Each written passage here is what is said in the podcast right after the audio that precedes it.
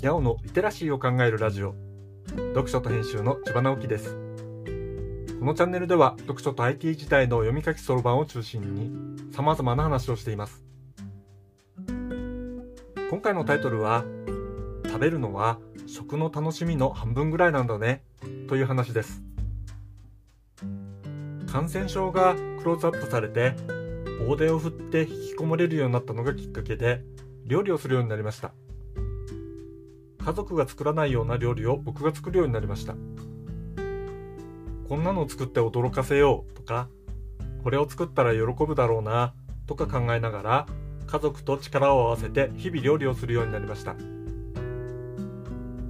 毎週金曜日のこの食に関する配信でよく言ってますけど僕はそもそも外食が好きではないんです。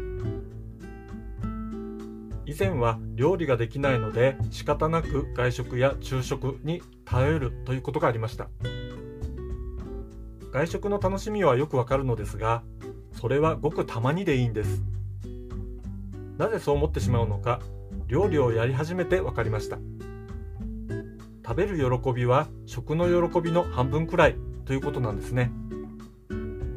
作る喜びを知ったら食べるのがもっと楽しくなったというわけです。こうなってみるとたまに行く外食も以前よりずっと楽しくなりました。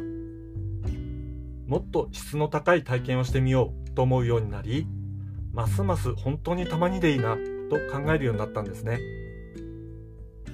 やったことがない料理をやってみてそれができた時の喜びは自分の成長の喜びだしそれを一緒に食べる家族の様子を見るのは自己肯定感が上がる喜びを感じられるものなんです。素直にありがたいと思う気持ちがあると外食もずっと楽しくなるものでしょう。美味しいものを食べたいなら全て人任せにしてばかりではいけないのだなぁとつくづく思いました。読書と編集では IT を特別なものではなく常識的なリテラシーとして広める活動をしています。IT リテラシーの基礎を学べるオンライン講座をやっています。